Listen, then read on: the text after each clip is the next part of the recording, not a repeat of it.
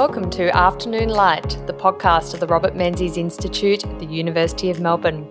I'm Georgina Downer and I'm the host of Afternoon Light and the C E O of the Robert Menzies Institute.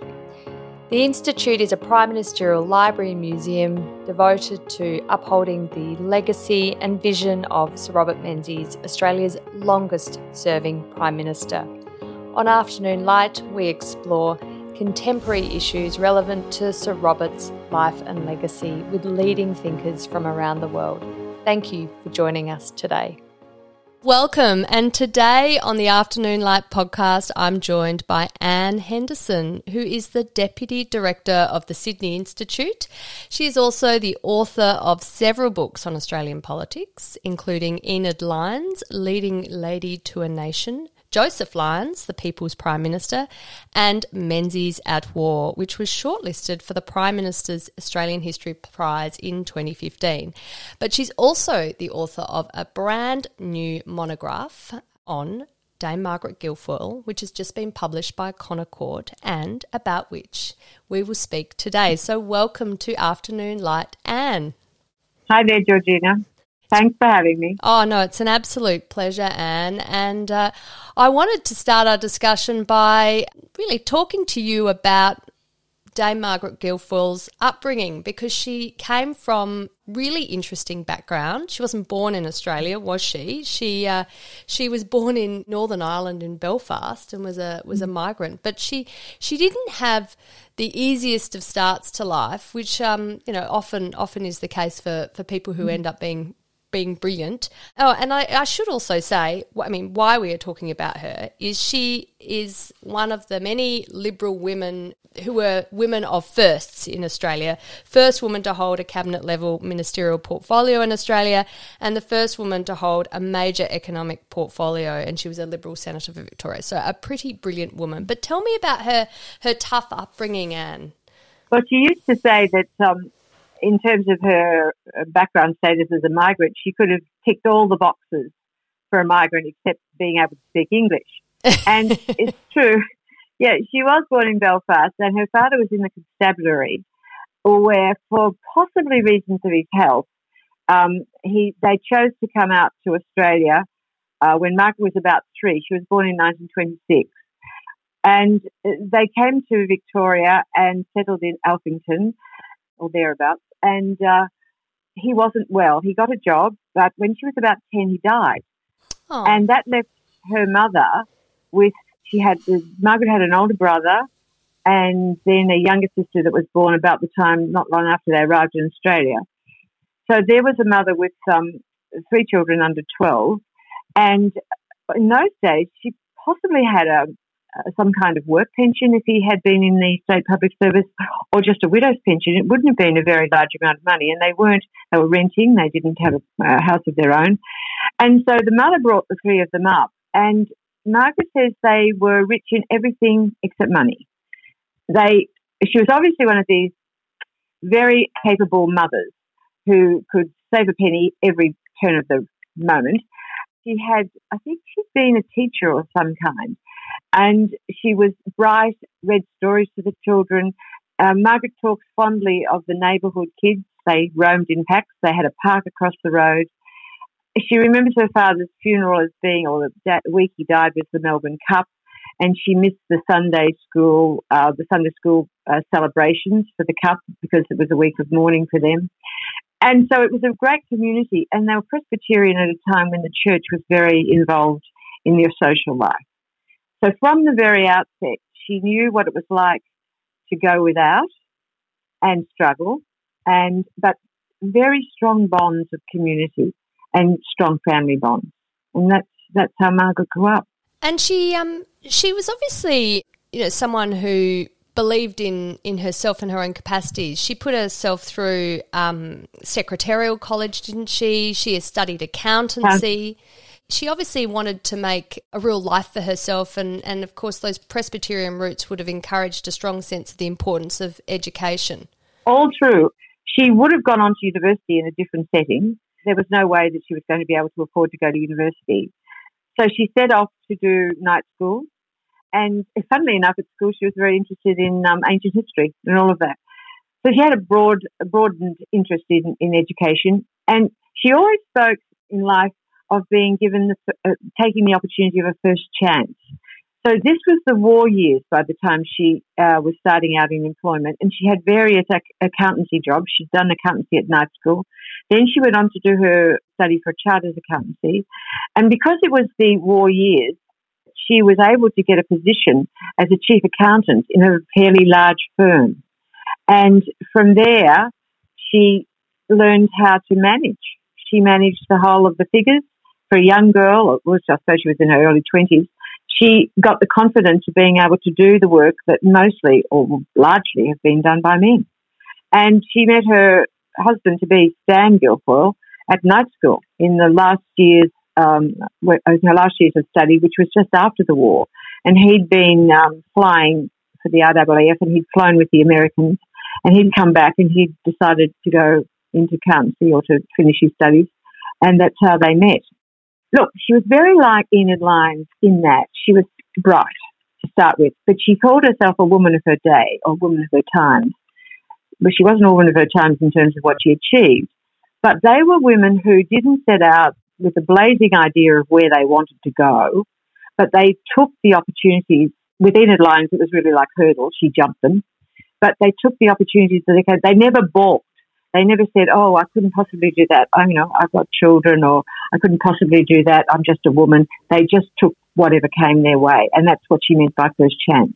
Given the opportunity, she took it. Just and, and by the sounds of it, incredibly pragmatic person too. She wasn't sort of too, you know, wound up about ideologies or, or um, you know, I guess what, what society was telling her she could or couldn't do. She just, you know, made do with her circumstances and her skills and her incredible abilities, let's be honest. And she must have had great self-belief too, because she, I mean, she would have no doubt come up against various forms of sexism throughout her employment where, you know, people would have questioned her role in the accounting profession as a as a woman, and perhaps questioning whether she shouldn't have stayed at home with children. Well, she never actually spoke about those sort of things. And funnily enough, one of the companies she worked with in the early part of um, her career and in the early part of the year was a Japanese firm that had to be closed down after Japan became at, ended up at war with Australia. Oh, amazing. Um, she said she always had really good relations with Japanese thereafter because she understood. This was the import-export trade. Look, she possibly did have that, but she never noticed it. And it's possible at the time she was rising, there was no chance of asking, putting those questions because there was no competition much with men. But she managed the job. She did it well. Then when she married and had children, she went to working from home. She opened an accountancy business of her own. So she probably bypassed a lot of that.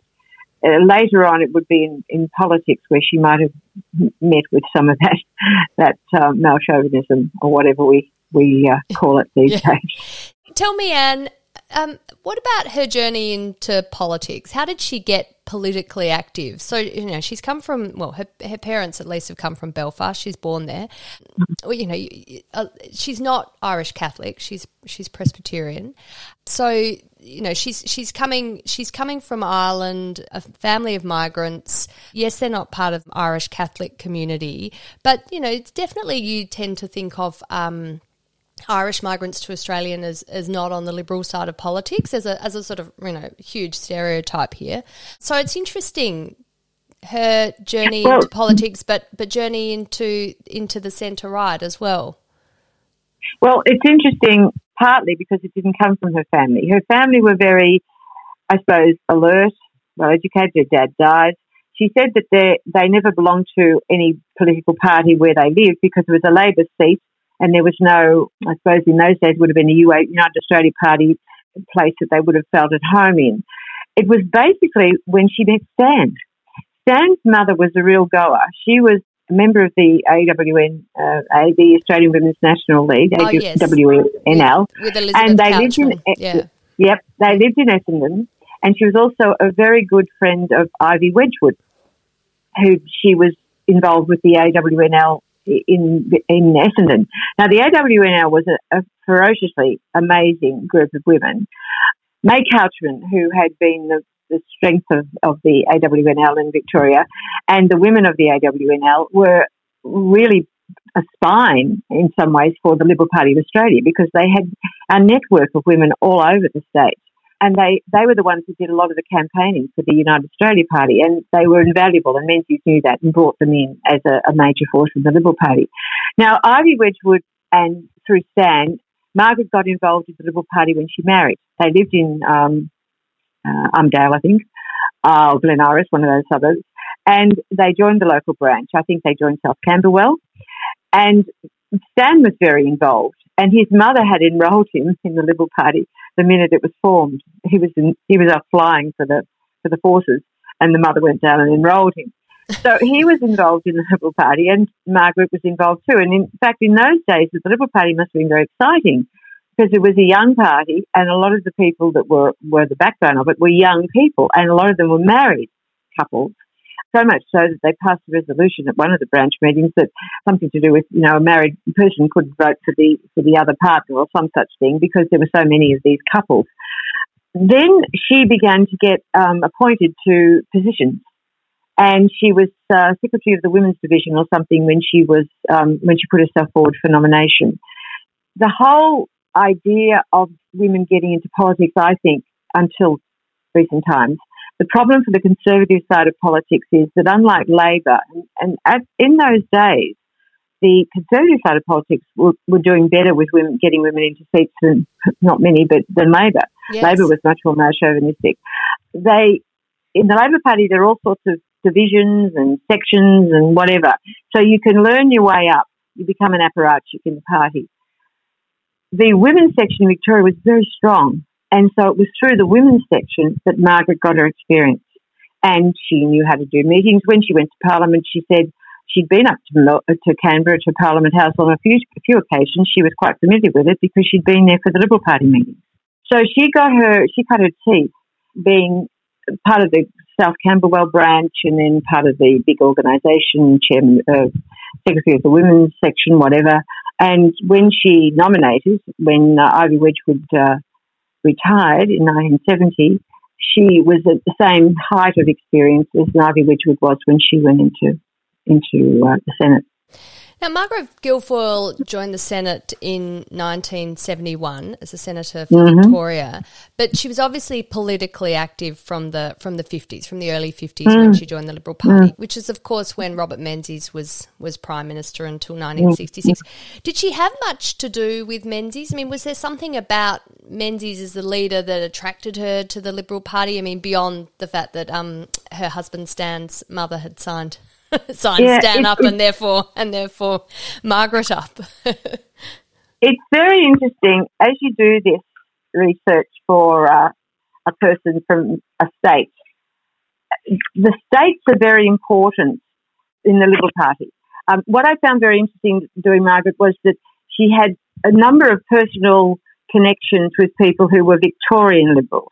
You know, and the person that she said that influenced her a lot was Henry Bolte. And Henry Bolte gave her some idea of the, the value of service, and because the states are in charge of all of that area. And I suppose basically she would have absolutely latched on to the idea, the Menzies idea of the small person being responsible for themselves, small business owner, the yeah. um, family, all of that stuff as well. And that was very much coming out of her Presbyterian background, which was also Menzies' background. Yes. And and the Presbyterian background is also one that is asking for individual involvement and individual commitment to, you know, whatever is the project that you're undertaking. It's less hierarchical than some of the other Christian religions. Anyway, she she certainly values of um, individuality, but she also remarked on how she came to understand the value of service, and that included, when she became Social Services Minister, the, the idea that you have to take some responsibility for those who can't manage themselves. But she was very much against taking all responsibility. She didn't believe in the sort of social state kind of stuff. It's very interesting when you get to what she did with social services, how she managed to work around Yeah. this one, but not that one. But that mm. abiding sense of a of a duty to to mm. others was obviously yes. very, very yes. important that to need her. That. Yes, that, that, needed, that yeah. were in need, mm. yeah. Mm. T- tell me, Anne, um, she Margaret Guilfoyle enters politics and um, as a senator you are um, you know, very much involved in the committee work of the parliament, of course, and she took a lot of committee roles that were in line with her mm. professional experience, having having been an accountant, which I guess was a little bit strange because when women were in politics, they were probably expected, particularly at that time, to be interested in, in so-called women's issues or the sort of softer portfolios. But but that was not Margaret Guilfoyle's background. She she did have an accounting background. She was interested in the economy and, and she was interested in, in, in welfare issues as well. But she was really trying to eschew that kind of I'm I'm just going to be uh, you know mm-hmm. there for just women. She was there for all Victorians and and also wanted to make the use of her of her incredible qualifications and, and experience, didn't she, when she was in the Parliament? Her husband, Stan, was working with um, one of the big mineral mining companies, honestly, Iron, I think. And when she, it's quite interesting, when she got the nomination, which was, well, they, I think Stan was half hoping she didn't, they had a confab round the table at the evening how they were going to manage. And I think it, it wasn't it wasn't easy from all, all you know, I, lots of uh, things I, that were said. I remember um, a similar conversation with my husband yes, when I, I ran for Parliament, did. And I think he was it's quite happy. It's always the women, though, isn't it? Yeah. It's always the women. But, you know, but anyway, he was um, he he said at one stage he was quite happy to end up being the, the Prince Philip type guy that walked three steps behind. But what what he told her was, he said, don't go after things that are just for the women. You know what I mean? And he said, you've only had secretarial experience, you've now got to get political experience. So I think in many ways he was hard-headed enough behind her to, to, to sharpen her own pragmatic approach to things. And she got involved in um, some of the financial committees needed knowledge of mining. And she, in her maiden, in her maiden speech, she speaks quite a bit about mining and its contribution to Australia. And as time went on, that's how she did become much more experienced than average, the average female M P in areas which had been seen to be a man's domain. And uh, and mining was a big one. And, you know, the the the, uh, the, the private sector and the private sector's uh, value to the state, which is what she did. But again, the thing that was very interesting in her early years was the Whitlam experiment. And being in the Senate, she saw it up close when the dismissal came. And oh, there's quite, yes. some, quite some interesting stuff that she noticed that happened at that time. It was pretty, it was that November the eleventh, nineteen seventy-five was a pretty uh, remarkable day for anyone who was in the Senate. Yes, indeed. Did she have any particular anecdotes that she shared from that? There are a couple there. There are a couple there. Paul Kelly had a few, but they were very important because they had to hold the line. And there were a couple of senators who were wavering at the idea of blocking supply. And, of course, she's mentioned a couple of times in Paul Kelly's book on the on the dismissal and her own recollections of how they held a couple of the senators strong in the face of the uh, inevitable collapse of the Whitlam government. Quite an extraordinary period, of course, in Australian political history, but mm. would have been um, would have been even more interesting being on the Senate floor at the time. Um, mm. And tell me, I wanted to dig into Margaret Guilfoyle's achievements as a minister. She was firstly Minister for Social Security and then Finance Minister. What were her particular achievements, which were considerable, weren't they, during those two um, two well, periods yeah. um, holding those portfolios? Well, it's interesting. She did pretty well considering Malcolm Fraser, who was a mercurial figure. And she, I, I think it was only one occasion where he left her holding the ba- holding the baby. It was on, uh, I think, funeral. They were going to Uh, discontinued the funeral allowance, which was uh, about forty dollars or something, but there was reasons why it should be stopped because it was mostly went to, to people who didn't need it. But anyway, he, he backed down on that and left her holding the baby, having said he was going to uh, to uh, uh, end it. But where she was very successful, there had been, I spoke to some of the public servants who'd been working with her, and the Labor government under Hayden, not under Cairns, who was, I gather, a pretty hopeless treasurer, they had been thinking about the idea of ending the tax rebate for families and for income earners and switching it all over from the child endowment payment to a complete family allowance. Anyway, that hadn't got very far. When Margaret came in, she spearheaded that reform. And so under Margaret Guilfoyle, the government no longer would do tax rebates, because tax rebates mainly helped the people who had money. You had to have an income, you had yes, to have right. a certain income to get the repaid. And it went to the fathers, whereas child endowment went to the mothers. So they moved it all over to a, a much much bigger, bigger family allowance, which went to the mother. And that then really was important for the families that were much more struggling, the struggling families, than, than in the previous um, the previous uh, arrangement. So that was her first big um, big reform. She was also very good at getting Malcolm Fraser to say yes, which we look back on. Some people look back on and say yes, and that's the reason why the Fraser government got into such debt. Well, maybe. Considering what we now hand out from government, it wasn't very, very much. But it was a time of high inflation, um, and it was a time of increasing government spending, not be, not being able to get on top of it. Even the Razor Gang in the eighties, it didn't do much. John Howard called it the damp squib, because the forces were such that inflation was raging. You know, anyone who doesn't know what inflation does, they'd better get out the textbooks and find out, because we're talking about it again in yes, the United States. Right. It is a it is a beast, and it, it, every time you try to do something, it jumps at you, and you, you just get behind the eight ball. So Malcolm Fraser was bringing in um, a certain amount of um, tax deductions, and I remember because my husband Jared was working at that time for a minister in the Fraser government, and the frustration was that you gave a tax deduction, but people thought it was a wage, a salary increase, because wages had to keep going up to counter inflation, and as wages went up, employers found it harder and harder to pay the bills, and then they went out and on it went. So it, inflation is a nasty beast, but in the middle of all of that, Margaret managed to get Fraser to keep on backing her wish to keep the reforms going and keep the social welfare spending at a level that she thought was sufficient. And, you know, she'd get a billion dollars out of him, and other people would be looking around in the cabinet room and thinking, how did she do that? Well, she did it. What was her and secret, on one occasion, do you think? What was her well, secret? On one occasion, they had come to an agreement in the in the ministry or the upper cabinet or whatever that they were going to agree to what she wanted, a billion dollars or something or other, and or seven, seven billion dollars. I don't remember what the figure was. And she, Fraser was leaving to go overseas, and she he didn't make the statement.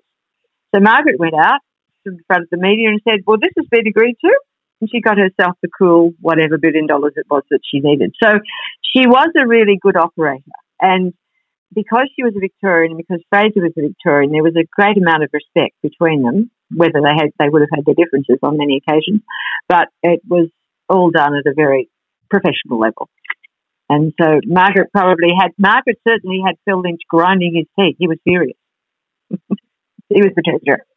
Do, tell me, Anne, I, what about her role in um, in establishing daycare and out of school hours care? She she um she was an instigator, wasn't she, in the Commonwealth's role in, in that in that those types of services? Yeah, she had a. There was a woman who was very much um, in the bureaucracy, concerned with families and family care and whatever, and they got on really well. And this woman was quite a Labor person. And but she spoke to me very warmly about Margaret and how they clicked over that. And there was one occasion they were trying to get this particular grant for women's refuges, and they had all the mothers and children up in Canberra, and they were meant to do it. And all Margaret would say was, don't worry, Margaret, to her friend or her bureaucrat, I'll fix it, I'll fix it. And then she'd fix it. And then they were ready to have the, the uh, ga- gathering with the mothers and everything else. Margaret said, oh, don't worry about the minister. Let's go ahead. And so all they got, you know, they had, and Margaret was like the mother, you know, she was handing out the cakes and the sandwiches and helping helping the mothers there. And they had a, a great celebration that they got this extra money for, for, uh, for women's refugees. But, you know, it was, uh, again, uh, this is where women in politics make such a difference. I'm not saying that all women are terrific and all men are bad or anything like that. It's just that mixture of the ability to empathise with certain segments of society at the same time as being professional enough to work at the top to get the, the policy formulation right. Well, I, I mean, I think her her role in um, in really sort of starting the growth of the modern childcare industry is is extraordinary and very much underappreciated. And uh, you know, she would have had that experience as a working mother herself prior to entering politics, or and of course being in politics, and that understanding about the need to provide working mothers who were increasingly part of the workforce, of course, through the seventies and into the eighties, providing them with that with that support through these these Commonwealth funded funded daycare centres. So, you know, I mean, may, maybe other ministers would have done it in time, but I think we're very lucky that we had um, Margaret Guilfoyle in the Parliament and in the Ministry too, to drive through those reforms, because they really were um, a game changer for so many working mums. Yeah, and the the key to it all too was that she got it done. I mean, I, Margaret Guilfoyle was very much, she's very pragmatic, and she was always, her mind was always on the outcome.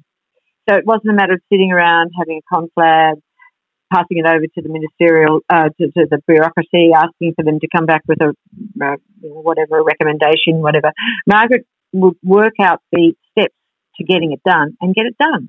And she got it done often by being, you know, quite cute about how she put out a statement or, or convinced the, you know, Prime Minister that this was going to have to happen. And I think many other ministers, I mean, I, I did talk to John Howard. Um, he was very flattering and complimentary and whatever, but I often used to wonder whether he also ground his teeth occasionally at the money that was being spent. But look, it was the beginning of us taking much more care for the people who needed that support, you know. And and when, when people think about the great Labor moment and, and Whitlam and all of that, it really didn't happen there. I mean, what, what, what I found as I looked at it was that what might have been the dreams of the Whitlamites, Margaret actually made them happen in, in the sense of those those social welfare reforms. Yeah, quite quite extraordinary. So mm-hmm. she was she was um. Obviously, you know, unusual, and there were no other women in cabinet, and um, she was, you know, quite a trailblazer, obviously. So she would have been remarkable in the photographs of the cabinet, and, and of course in uh, you know, in these sort of Australian political media landscape. But so she became a an object of of interest for journalists, didn't she? And um, and her gender, of course, was was a point of observation by the media. Um, I understand when she was appointed to the Joint Prices Committee, um, the Herald newspaper in Melbourne described her as a housewife with a big say on prices. And then the Sydney Morning Herald, upon her appointment as Shadow Minister for Education, described her as a mother with political ambitions. and, and she was, it was interesting um, reading that she was, she was compared with Margaret Thatcher, which, who was, of course, politically active at the, exactly the same time. So Margaret Thatcher, the Iron Lady. It was um, Dame Margaret Guilfoyle was the Iron Butterfly. So, but, uh, but but how did how did um, Margaret receive those comments and, and that sort of con- I guess constantly being critiqued and examined through the lens of her her gender? She was tolerant. She obviously preferred not to have it. And there were times when she, you know, she'd remark on not wanting it, and then the journalist would go away and use all the metaphors he could, compa- comparing, you know, metaphors about the home, metaphors about the mother, metaphors about that. But look, I think as I read Margaret, she just didn't make a fuss. If that was what he was going, if that's what the journalist was going to say, we'll let him do it. I mean, the thing about those metaphors and those references, after they'd made all of that in their columns, they did get down to the the meat and the the meat and the sandwich. They they whatever she was proposing or doing, it came across eventually. So she kind of put up with it, and then but she never lost the message that's what she was doing, which I suppose was the contradiction of the Iron Butterfly. You know, the iron bit got through as well as the butterfly. But it was a it was a generation where, you know, if they were going to sort of make all that stuff, well, you know, she'd put up with it, but she would still, you know, hammer home what it was she wanted to say, and she did. Mm. But, you know, in fun, funnily enough, in politics, women are going to have to face that. I mean, when you look at what they do with males to get to the top, they've always got to be sort of compared to, to, to, to sort of arch, arch fiends and strong heavyweights and all this nonsense. It's always the, the metaphors. Well, yeah, re- regard- regardless of who you are and where you've come from, you're going to face a, a fair degree of criticism and backlash so, in politics. And then if you're a man, a man and you get, they use homely metaphors, everyone says, oh, isn't that lovely? Oh, he does. Oh, he, he takes the kids to sport. Oh, he's that wonderful. You know? What do you do? Can't win. So she sort of, she sort of just, you know, it was like um, standing, taking the, the mess and just pushing it aside and then thundering on. You know, she she was good. Um, I think she, I think the family managed, but I don't know how easy it was on the kids. Dan implied that it was a, it was tough on the kids. Um, I didn't get too much. I didn't want really too much to know, but um, he gave me the impression that you know the kids. But they could have also been in an era when other kids' mothers didn't work, so that you know maybe their their friends and whatever had mums at home and they thought they should, who knows. But it wasn't easy what she did. Um, and, and I think that she did it well partly because she had a good partner back at base. Stan was a good partner back at base. And I think she enjoyed it. You know what I mean? It's nice to get away from the from the, from the kitchen. I know Enid. I know Enid did. Enid loved getting on the boat and sailing out. It, leaving so, someone else to, to, to call the kids home from school or whatever. So t- tell me, Anne, um, so Margaret was Minister for Social Security and then she became in nineteen eighty Minister for Finance. So she's she's gone from being a minister who is spending a lot of taxpayers' money and uh, and uh, incredibly adept at convincing the treasurer and the and the prime minister to um, allow her to spend a lot of taxpayers' money on really innovative programs and progressive programs. And you know she was a trailblazer, um, not only in her personal achievements but in her professional achievements in what she did for for Australian, particularly Australian families. But she becomes finance minister, and now now she has to perform a very, very different role, almost the sort of complete opposite to what she's been doing, which is, you know, the bean counter of the cabinet. Um, how did she marry those two experiences? It must have been quite a quite a change of course. As John Howard said, the Razor Gang, gang proved to be a damp squid. Um, Howard obviously had had ideas of how to cut, but he got overruled by by the uh, Prime Minister and. Um, At one stage, Margaret was seen to be the sort of gatekeeper. She was the one that, you know, all the ministers had to, if they had a, a proposal that they wanted to put to cabinet, whatever, um, uh, she had to sort of tick it off. And in one sense, I suppose she maybe stopped a lot of proposals going through. But look, the thing was, they didn't really cut. And that was the reason why, in, in the end, the Fraser government didn't succeed. It was a bad time. They didn't bring forward the proposals that Howard wanted to bring forward, which would have made him the mean and nasty treasurer.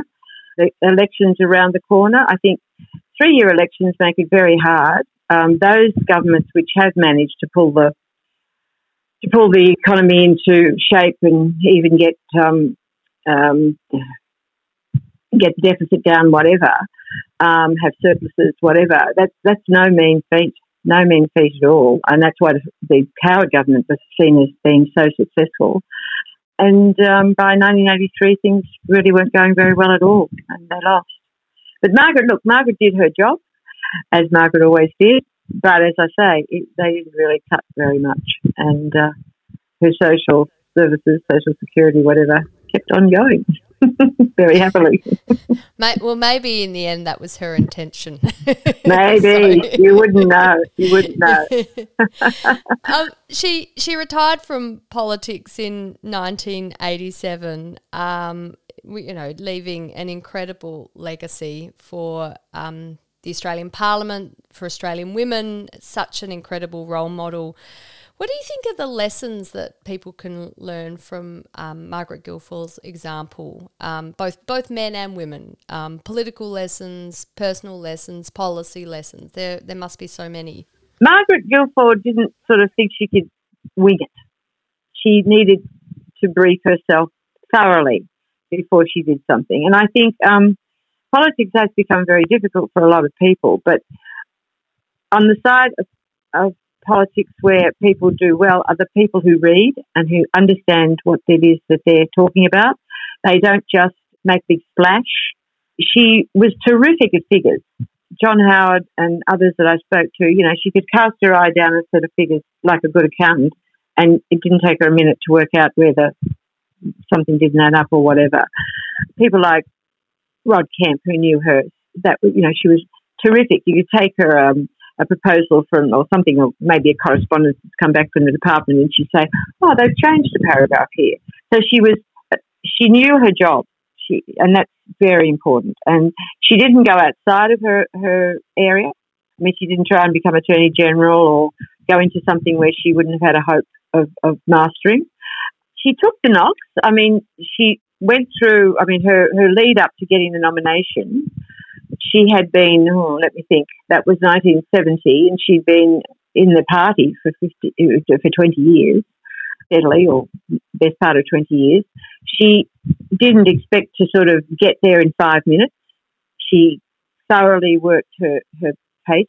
And her first chance, you know, the opportunities came, she took them. And I think that a lot of women especially take the chance, take the opportunity, don't say no, it mightn't come back. But for some of the, the blokes on the other side, don't think you can do it all with just charm and noise. You know, you really have to be, if you look at the, the people in politics, males who've done very well, whether it be John Howard or Robert Menzies or even Gough Whitlam, who didn't do so well when he was Prime Minister, but he was okay as a leader. Curtin, these were people who knew politics. They read about politics. They they knew the way politics worked. And Menzies, who knew so much the first time round, had to go, you know, go flat on his face and get up and, and do it again. And so did John Howard at one point. So um, it's a long, long road to, uh, to wherever you're headed in politics. It's a tough road, as you well know, a tough road, tenacity. Margaret, in a sense, didn't have the troubles that some would have. I mean, she, she some would look back and say she had a dream run because she got that nomination and she chose to retire when she wanted to retire. She was in the Senate. Maybe it was she was there at the right time. That can always be a thing in politics. But she was also very loyal to the party. And I think that's a lesson right now that people on the non-Labor side of politics ought to be taking into account. She didn't say she got there because she was Margaret Guilfoyle. She didn't go on Sky News and suggest that she could do it on her own, having made her name from the Liberal Party. She didn't then decide to form a new party or decide to go out and try and get votes with lots of money, as I'm thinking of at the moment with other, other political figures going around the town at the moment. Um, she knew that she got there because of the party. And she was, to the end, she was loyal. Now, she did believe in the beginning that women didn't need a leg up. By the end, she did. She was very strong in the mid nineteen nineties. She was very strong at supporting the, all the moves within the Liberal Party, which were very strong at that time, to get women into nominations, to get women. But but I think for right now, that is a really big lesson, because there are people who've made their way into the public arena and got a name for themselves only because they were a member of the Liberal Party or member of the National Party. And then they they think that they can go out and just do their thing, which doesn't happen to align with whatever it is that the party's doing at the moment, and sing their song and expect people to think that it was all about them. And really, if you're going to do what you're going to get into politics, and I think on the Labor side, they probably force this understanding much more. If you're going to get there through the party, then you've got to understand that you owe the party, and, and you have to have really, Don Chip, you have to have really good reasons to, to leave, or to, to, you know, to take it on. But you can't be a big name just because you're somebody, Jack, Jack Frost or whatever, you know. And she, she she knew that she got there because of the party, and she thought she would. Mm. Yeah, well, and of course, um, Menzies would have known that himself. Um, he, you know, he he'd become politically active, obviously, before the Liberal Party existed, because he created the Liberal Party, you know, the, the Nationalists, the United Australia Party, but they were parties that were, were really internally very unhappy and and, unsuc- and became very unsuccessful. And it was through those, you know, the early forties, thinking about what, how do we bring together the, the non-Labor side of politics, the centre-right, forces, the women's leagues, the, um, you know, various sort of, well, in the end it was eighteen different groups that came together in nineteen forty-four in Albury in Canberra to form the Liberal Party. But, I mean, that was uh, an incredible moment and uh, an incredible set of ideas that has been so long-standing too. And it it's it's b- bigger. I mean, as is the A L P too. They're bigger than any one individual. They have a set of ideas that, that people coalesce around. But uh, but to think that you are bigger than than that organisation and that political philosophy, well, um, I guess it's uh, it's for those who so those who have a as an ego. I guess it's a, yeah, or they forget why they're there, why they became who they are. You know, they're. Um, Anyway, that that's for them to find out. But I do think that that was one of her strengths at, after she left politics, that, you know, it was always, she always worked for and within the Liberal family. Yeah, well, just incredible tenacity, hard work, um, self-belief, but loyalty too, really, as, you, as you've so um, beautifully explained, Anne, uh, and, uh, and such an incredible role model to us all, Dame Margaret Guilfoyle. So Anne Henderson, thank you so much for talking to me on the Afternoon Light podcast about uh, Dame Margaret Guilfoyle, Australia's first woman to hold a cabinet-level ministerial portfolio and the first woman to hold a major economic portfolio. What a woman and uh, what an individual. And uh, it's just been wonderful to have this discussion. Been a pleasure. Thanks, Georgina. See you later. The Afternoon Light podcast is brought to you by the Robert Menzies Institute at the University of Melbourne. You can find more about the Institute and our podcast at robert menzies institute dot org dot a u. We're also on Twitter, on Facebook and LinkedIn. We look forward to you joining our show next week. Thank you.